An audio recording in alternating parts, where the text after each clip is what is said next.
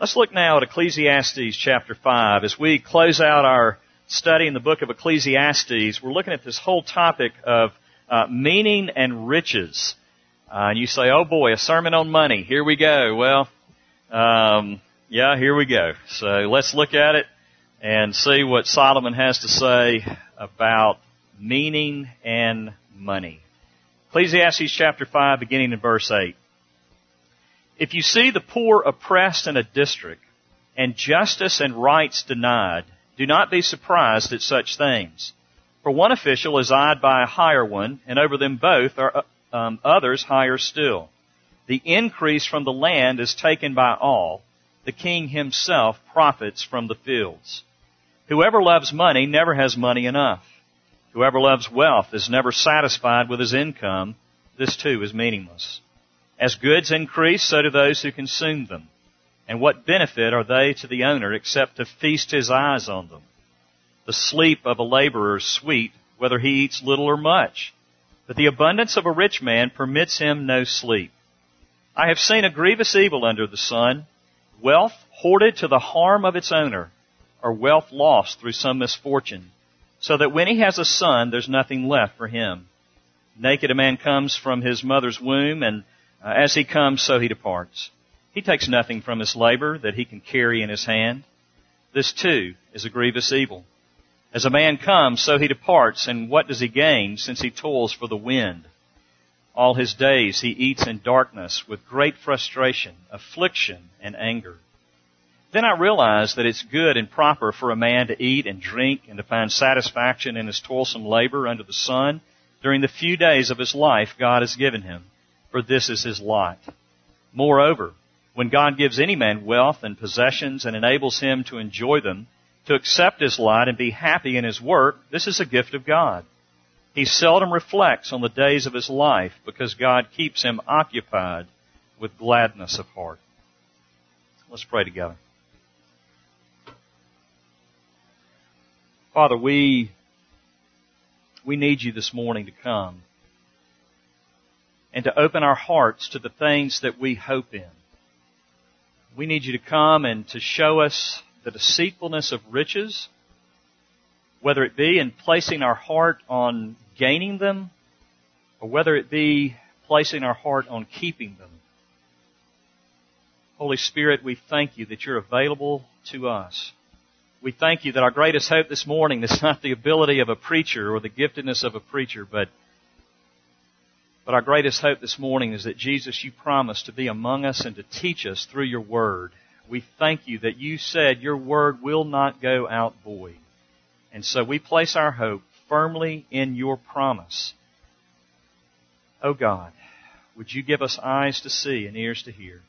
May I decrease and may you increase. And Father, may I receive this sermon uh, more deeply than anyone here. Father, we look forward to what you're going to do, for we pray in Jesus' name. Amen. This week, the Powerball lottery hit $590 million. Uh, they say that after taxes, that uh, the winner will have 245, give or take a million or two. Uh, that's not a bad, a bad little earning. Uh, it was interesting to watch it this week because what was happening was as it increased in size, um, this frenzy started. I mean, people that have never bought Powerball lottery tickets were going to buy them. Why? Because we all believe that $245 million might have some little impact on our lives. We all think that money does something.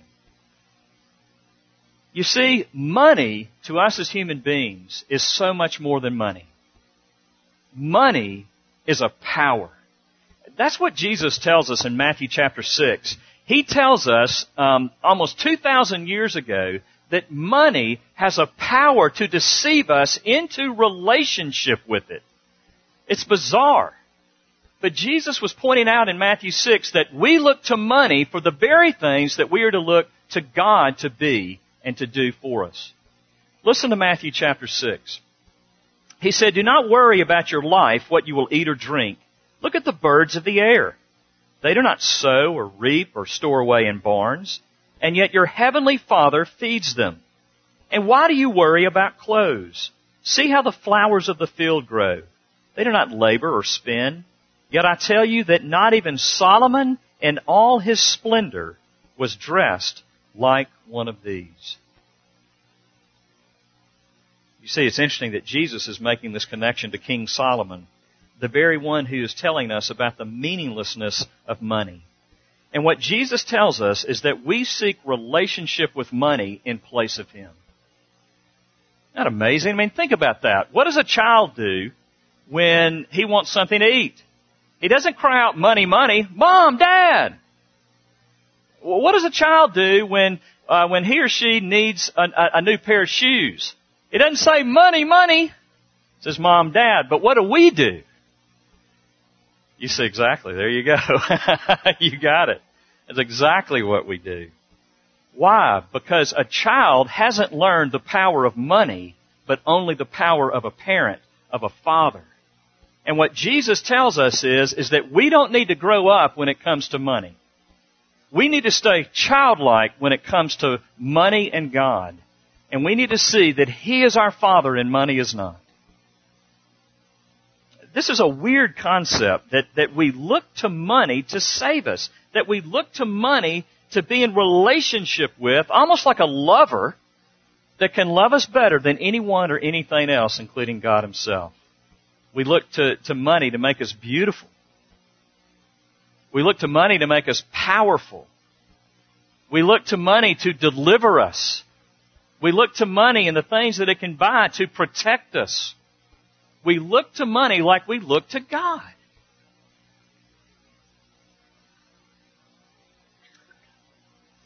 As I look at how we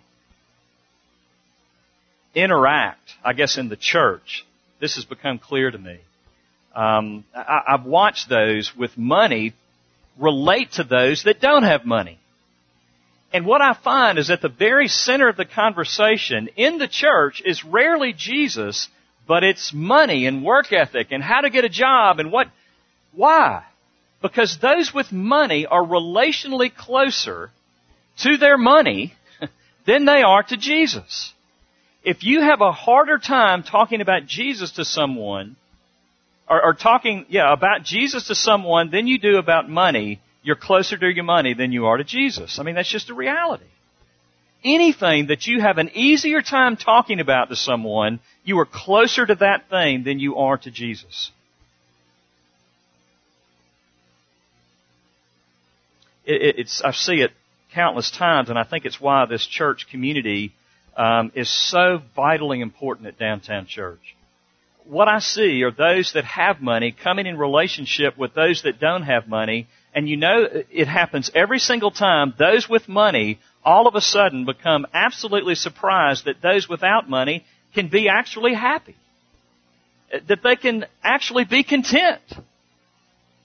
During our prayer time, when uh, someone um, who who has no money is praising God publicly and from some deep place in their soul, those with money are quiet. Why is that? Oftentimes. Because what they're realizing in that moment is that those people without money have a greater wealth than they do. And it's the first time they've ever experienced that. And it's powerful. Our view of money is absolutely important because it goes at the heart of everything it means to be a Christian. You see, generosity and giving is the very fruit of conversion. That's why this is so important. Uh, think about the rich young ruler for a while. Jesus comes upon him. The rich young ruler says, What do I do to inherit eternal life? And what does Jesus tell him? Go sell everything you have, give to the poor, and then follow me. Now what Jesus is telling the rich man in that situation is, there is a way to give away all, your, all you have and not be a Christian. But there's no way that you can give away, uh, or that you can become a Christian and not be generous. Do you see that? The Pope this week, the new Pope, said that really all God wants from us is our goodness. And I respectfully disagree with that. because if we have to give goodness to God, then we are hopeless. Because God is holy. And even our best is laden with sin. And so here's the reality. Giving our money away doesn't save us, but when we are saved, we give our money away. Because we've experienced a greater wealth. This is what it means to be a Christian. It hit me this week as I was working on this sermon. I thought, this may be the strongest apologetic for Christianity, or maybe the, the, the best platform, at least in our day and age, to talk about relationship with Jesus than any other passage. Because we oftentimes act as if we can't relate to, you know, a Christian life with God. Like it's some weird thing having a relationship with God. Well, it's, it's not weird at all. Just replace God with your money. And then you understand Christianity. You see, conversion is this. When you become convinced at a deep place in your soul that Jesus, that God, Father, Son, and Holy Spirit is more, is worth more to you than anything else and then relationship follows. Why? Because you relate to that which you love. So conversion is simply becoming convinced that Jesus is, is worth more than anything else. That He is the treasure. That He is the hidden pearl. That the kingdom of God is worth more than anything else in all the world. And if you believe that, conversion happens. Really, if you believe that, conversion's already happened. because you've been convinced by the Holy Spirit. Well, Solomon is playing the devil's advocate. He's using the Socratic method, as we've seen. Um, his name is uh, Koheleth. Uh, that's the, the, the, the word used at the beginning of the book to show us that, uh, that Solomon is a philosopher. And so what he's doing here is he's not giving us the answers, even though it appears in this passage that he has given us the answer toward the end. He's not giving us the answer, and praise be to God for that. But what he's doing is he is driving us to some, some conclusions. He's asking the questions, and he's making propositions that we might go to the rest of Scripture to understand. But what uh, the answers. But what Solomon is doing first is he is showing us that money is a bad god. Money is a bad God. It's a bad God for the poor. It's a bad God for the wealthy. It's a bad God for everybody. Let's look at it. First of all, it, money is a bad God. It's a bad God for the poor. I've received a real education over the last five years. Uh, because for the first time in my life, and I'm pretty embarrassed to say this, but I, I'll just admit it, for the first time in my life, I've been in relationship with those in deep poverty before this time, I've never had to be in relationship or I've never um, been in relationship with those that lived in, in any kind of poverty. You see, what I realize is that money insulates. What money does more than anything else is it insulates us from the needs of others. Because we don't have to. And in the church, we don't have to get involved in someone else's life if you have money. If you don't have money, you absolutely need other people. You have to be involved in the lives of others because you need people. You can't, you can't live alone. If you have money, you're insulated. And what I've seen more than anything is that this whole idea out there, whether it's, you know, um, one political party favors it or, or one group of people, I don't know. But what I've found is that it's the greatest lie on the planet that what everybody needs is just an opportunity. You see, those in poverty uh, don't start at the same starting line as people that have resources. Uh, let me explain this. They, they, they start way behind. Uh, let me give you a statistic. 85% of those that end up at, in the juvenile justice system are functionally illiterate. 85% of those that end up um, in juvenile court are functionally illiterate something like 90% of those in, in prison are high school dropouts or didn't um, know how to read by the time they were in the third grade. There is a direct correlation to poverty and being able to read. Why is that?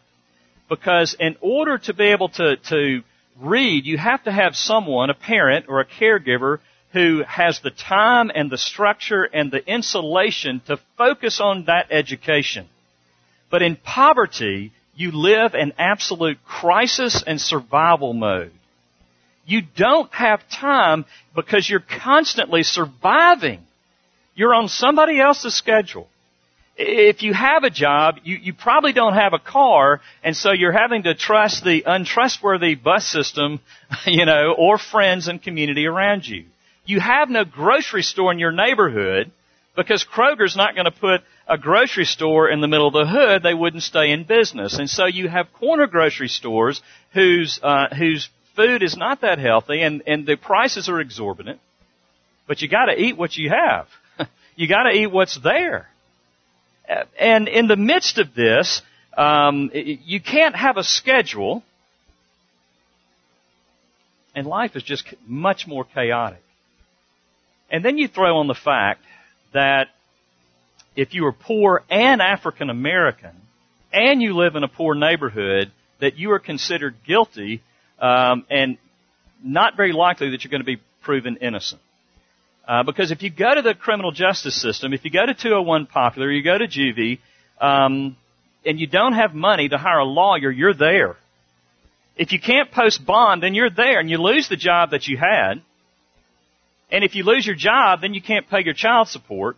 And if you can't pay your child support, you lose your driver's license. Well, you can't get a job unless you have a driver's license. Do you see? And if you're in jail, you can't provide for that. Then the suffering just continues and it's just this overwhelming thing. The system is overwhelming and those in it feel it and therefore depression and lack of motivation reigns. Why? Why not? Why not drink beer all day? Why not smoke dope? Why not? It's at least an escape from the pain of this system. Do you see that? Do you feel that? That's what Solomon is saying, is the reality in this fallen world. If you see the poor oppressed in a district and justice and rights being denied, don't be surprised at such things. For one official is eyed by a higher one, and over them both are others higher still. The increase from the land is taken by all. The king himself profits from the fields. Whoever loves money never has enough. You know what Solomon is saying? He's saying what Jesus said, you're always going to have the poor among you. Why? Because the rich won't let it go. The king is going to get his. And those that work for the king are going to get theirs. And those that work for those who work for the king are going to get theirs. And somewhere down the line, somebody's not going to get theirs. And those at the top, as long as they're getting theirs, are not going to be concerned about those at the bottom who are not getting theirs. Solomon says, this is a grievous evil. It's meaningless. It's meaningless. Now, as I was thinking about that this week, I thought, okay, at this point of the sermon, I better wake people up and make sure I've got people's attention. because here's what those with money, and probably or maybe, and I don't think so, but maybe those that work for the Jobs for Life program at, at Advanced Memphis who, who, you know, may be asking the question, well, Richard, if that's the case, then why in the world am I doing what I'm doing? Are you, are you telling those without money just forget it? No. I'm saying what Solomon is saying. I'm trying to represent what Solomon is saying, and here's what he's saying. If you, if you live in poverty, and you, you make getting out of poverty your God, you will be disappointed. If you think your greatest need in life is to get out of poverty, and if we, the church, thinks, or, or you know, or somebody out in society thinks that's the greatest problem of someone living in poverty, then we sell them a idol and a false god. Because then Solomon goes on to show that the rich are the miserable ones. So if you're in poverty and all of a sudden you become rich, well, welcome to the real meaningless of, meaninglessness of life. You've got what you thought is going to bring you hope and happiness and it's going to leave you dry, dead, and empty. That's what Solomon is saying.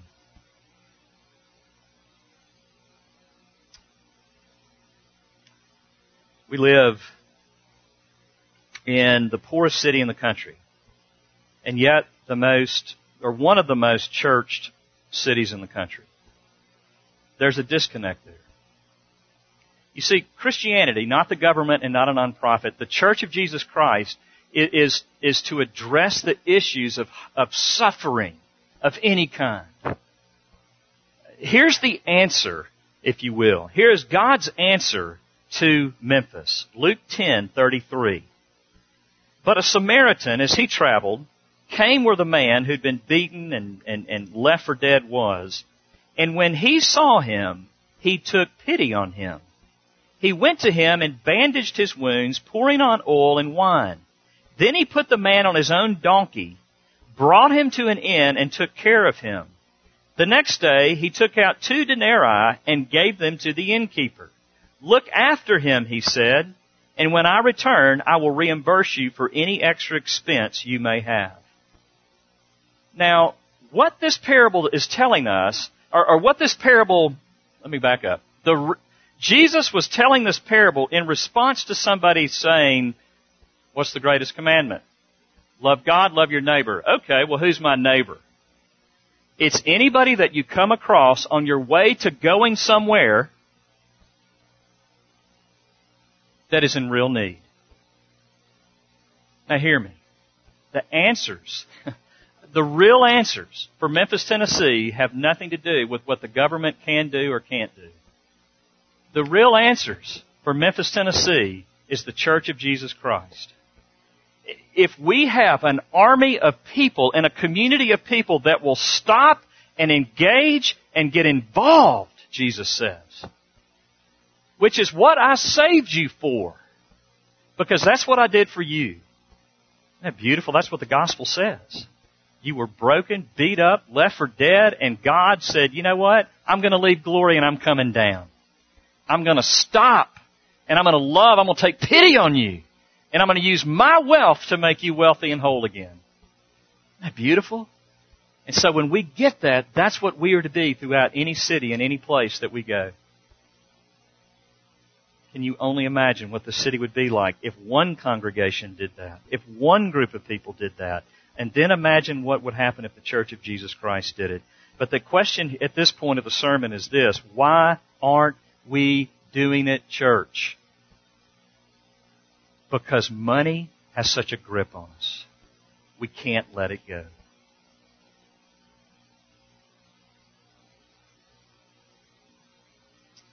Well, we should let it go. Solomon gives us eight reasons why. Let me just kind of run through them. Uh, look at the hopelessness of money. First of all, he tells us in verse 10, the more you have, the more you're going to want. It's number one. Whoever loves money never has enough money. Do you believe the Word of God? Number two, the more you have, the less you're satisfied. That's counterintuitive. If I just get just 20 cents more an hour, then I'll be happy. If I just make five more grand a year, then I'll be happy. Whoever loves wealth is never satisfied with his income. Number three, the more you have, the more people, including the government, maybe I'll put that in, uh, will come after it. As goods increase, so do those who consume them. Number four, the more you have, the more you realize it does you no good. And what benefit are they to the owner except to feast his eyes on them? Isn't that, isn't that crazy? I mean, you know, I've had some pretty, um, broken down cars in my life. But there's something about looking at a new broken down car, you know, that's new to me, that I just bought you know. And I'll find that I'll buy, you know, a, a used car and I'll wash it and I'll get that thing all clean and I'll just stand back, you know, you put all the stuff up and you, you, you know, your hands are wet, your shoes are wet from washing, you stand back, what do you do? You feast your eyes. And you just want to be satisfied by what you see. That's what he's saying here. Number five, the more you have, the more you have to worry about. The sleep of a laborer is sweet, whether he eats little or much, but the abundance of a rich man permits him no sleep. And six, the more you have, the more you can um, hurt yourself by holding on to it. This was this is the one that stuck out to me this week that I probably put the most thought into. The more you have, the more you can hurt yourself by holding on to it. Listen to this. I've seen a grievous evil under the sun, wealth hoarded to the harm of its of its owner. What is he talking about there? I mean, can wealth really hurt you? Think about it. I think it goes two ways. You see, the first is this. One who is wealthy just becomes more greedy. When you don't have anything, you don't fear losing anything. Do you understand that proportionally, those who live in poverty give more proportionally than the wealthy? Why is that? Because the poor are better than the wealthy? No. Because it's a lot easier to give away, you know, uh, what, what you really don't have, you know. You don't have a lot anyway, so let's, you know, share it. For the wealthy, got a lot. but can't let it go because my identity is having a lot. That's what he says. So greed and worry, anxiety. Thought about this. Somebody very close to me took his own life. And I think at the end of the day, it really comes down to this. He feared losing his money. He had plenty of money. It was totally irrational. But it's what kept him up at night, what made him take his own life. But then you have wealthy people that are willing to give it away. But what Solomon is saying, even that is meaningless. Why? Because then you become self-righteous and arrogant. You have a God complex, thinking you can tell everybody else what to do because you give a lot. I've seen this. I've seen people come to me and offer to give a lot of money, and I can tell there's something behind it. I can tell what they really want is control over the work that I'm doing. They want control over the direction of the, not, not everybody, please hear me. but I've seen some. And it scares me to death because that's the power of money. You see, money does something to us. It's not just money. It can hurt us when we hold on to it and we look to it to be our God. And then seven, the more you have, the more you have to lose.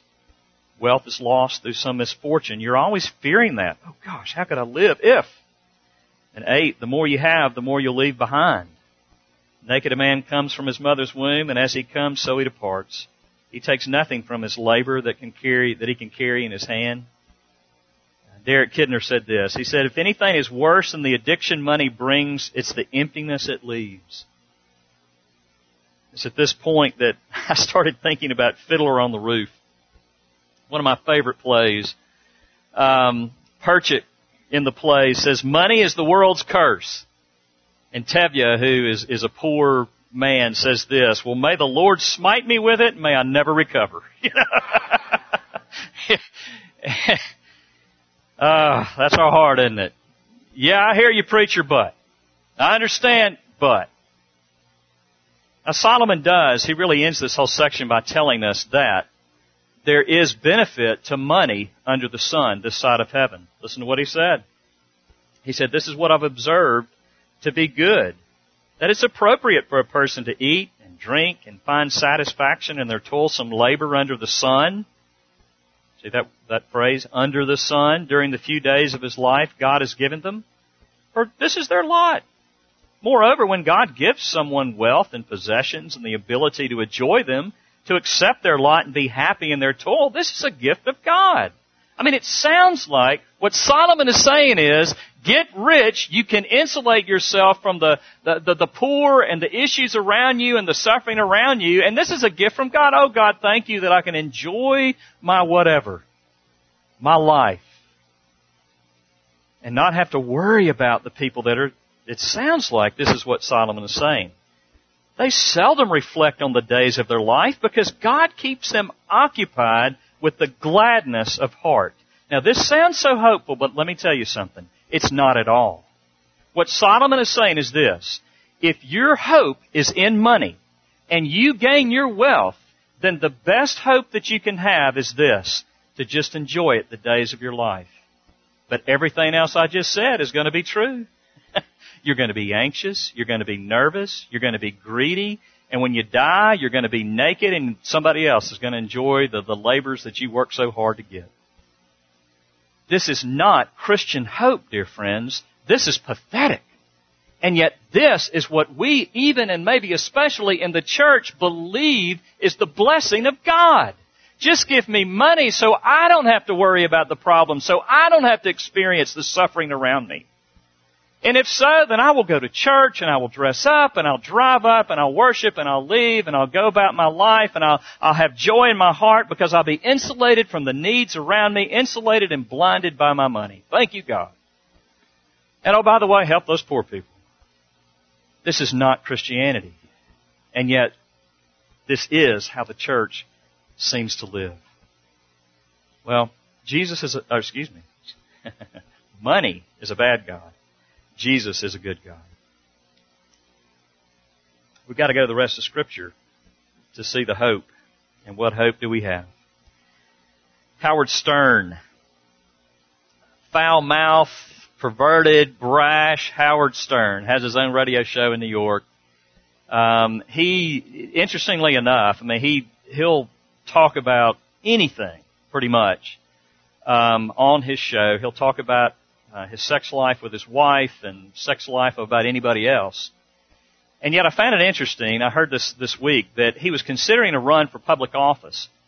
And and I think he probably who knows. Well, I'm not going to make that prediction, but anyway, he he was considering running for public office and the reason he backed out was this. He found out that he would have to disclose how much he made.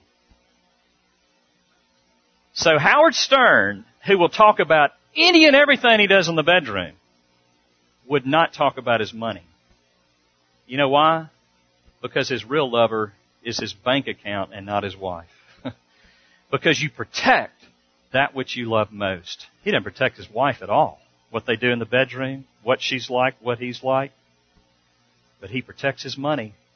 And you know, the only control that, the only thing that limits him of what he says on his show is when they threaten to fine him. Money is his lover. Is money your lover? You see, Jesus doesn't argue that it's a lover.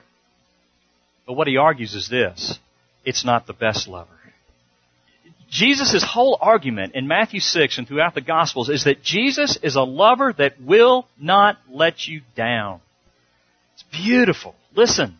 The pagans run after all these things. All the things we worry about. All the things we're up at night. We're just, we're so anxious. We're, you know, whatever. The pagans run after all these things.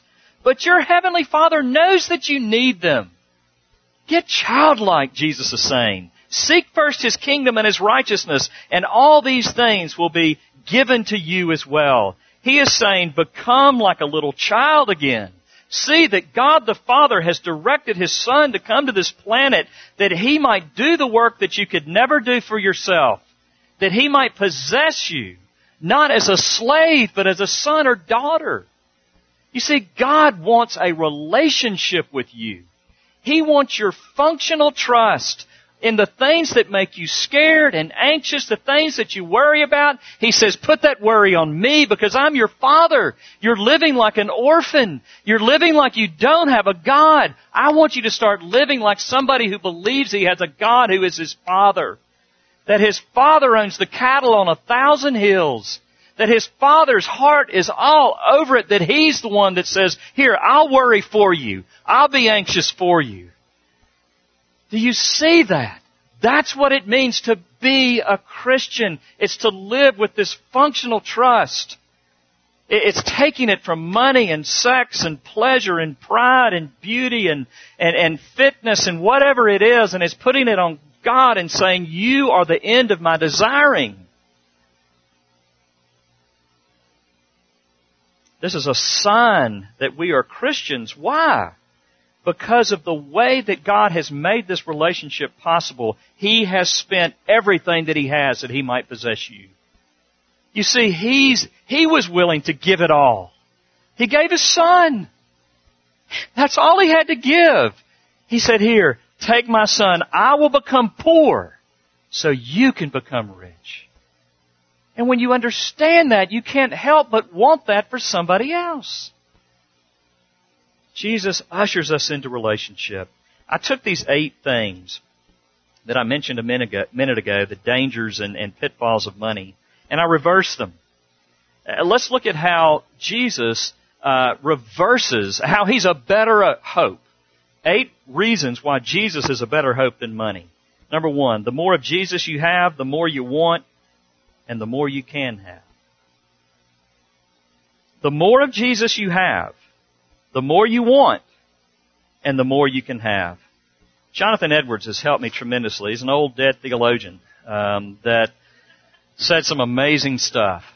And probably the best thing that I read of Jonathan Edwards um, and understood is a little treatise he did on heaven and hell.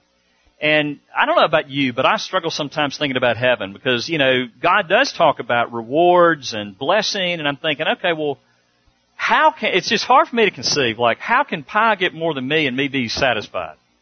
And not be content, you know, not be mad at Pi and God, you know? Well, Jonathan Edwards addresses that. He said, look, very simply, if you have a five gallon bucket and a ten gallon bucket, and you fill them both up, are they both full? Well, yeah. Okay. Well, there you go. Does the five gallon bucket whine about not having six gallon? No, it knows it can't hold any more. All I can think about is I'm full. But what he says is this, and I think he's dead on. He says, but the capacity, this is what, how it's different for us in glory. The capacity of receiving and, and the amount of, of blessing we can hold increases throughout eternity. And so what we have is this picture of we may start here, but we're going to, it's just, there is no end. And so heaven is always higher up and deeper in. It's always expanding and getting better and better and better with no dissatisfaction whatsoever. The more of Jesus you get, it's not like the bag of chips that I love to eat. And by the end of it, I hate myself, you know. It's not like that barbecue, you know, man, the first, you know, the first pound is good, second and third pound, boy, you're dying. You know, it's not like that. It's the more you get, the more satisfied you become. Why? Because you were made for that. You were made for Him. And then secondly, the more of Jesus you have, the more satisfied you become. Money leaves an emptiness that Jesus doesn't. Thirdly, the more of Jesus you have, the more of Him you want others to have. That, that's why you become, that, that's the whole concept of mission. It's not the command to go that's going to get you to go. But it's receiving. It's realizing that Jesus came to you.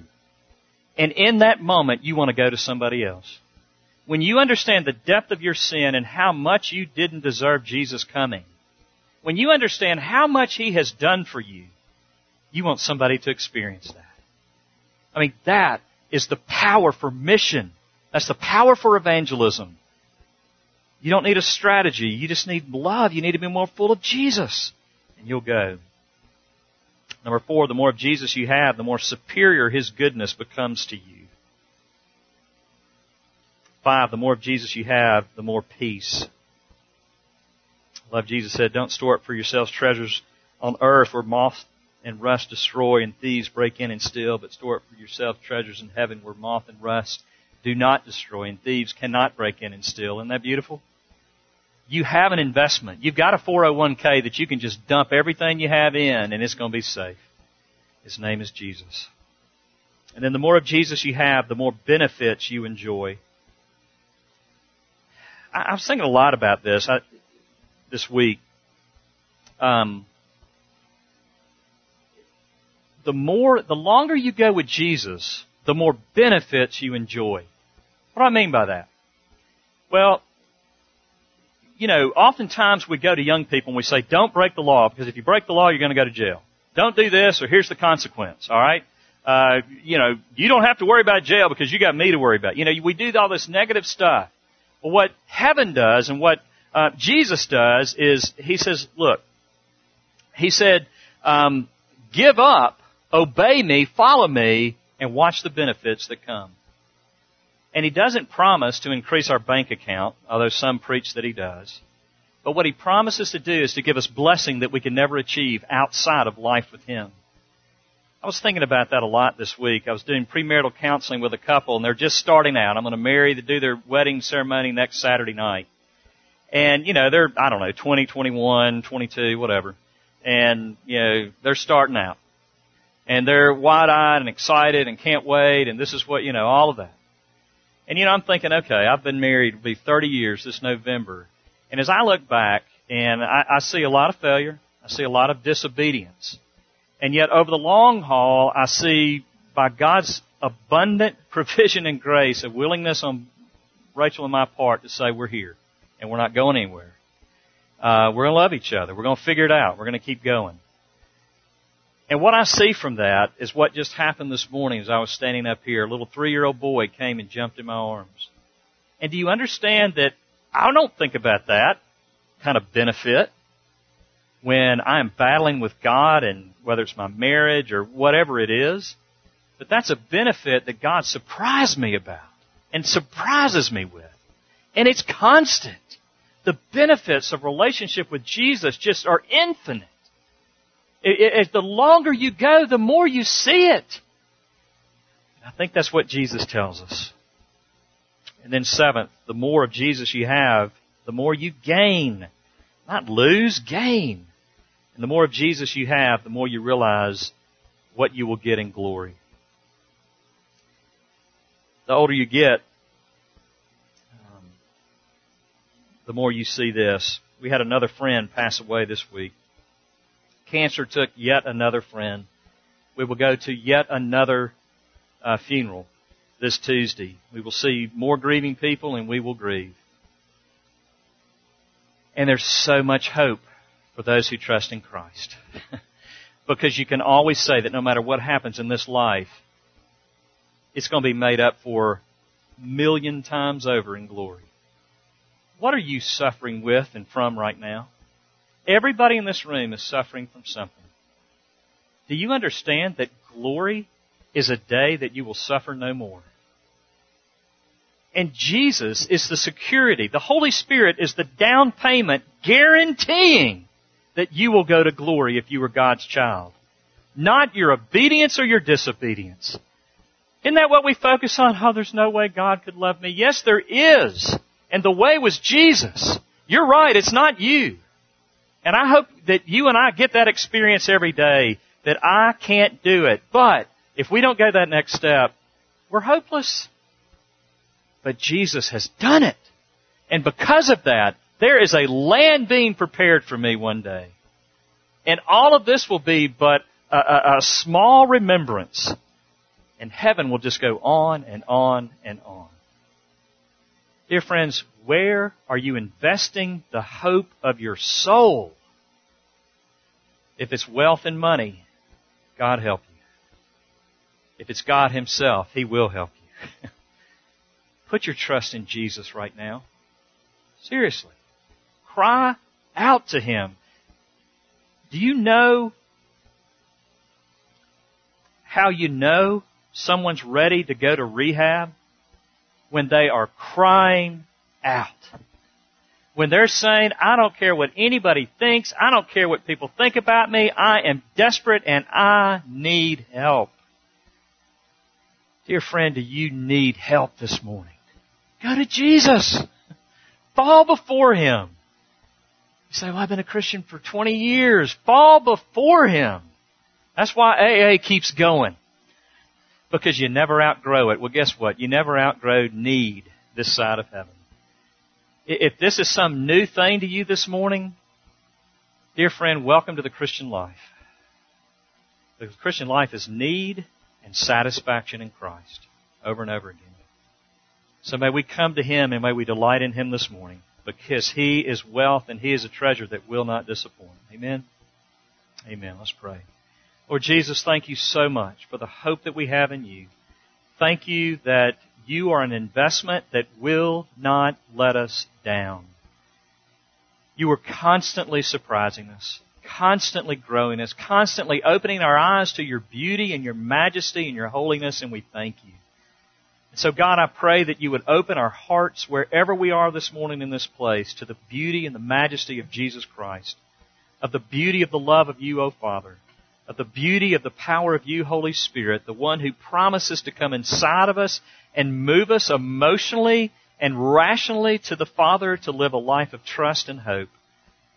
Oh God, would you do that work in us? Convert, revive, reform us. Oh God, we need you. Come now. We pray in Jesus' name. Amen.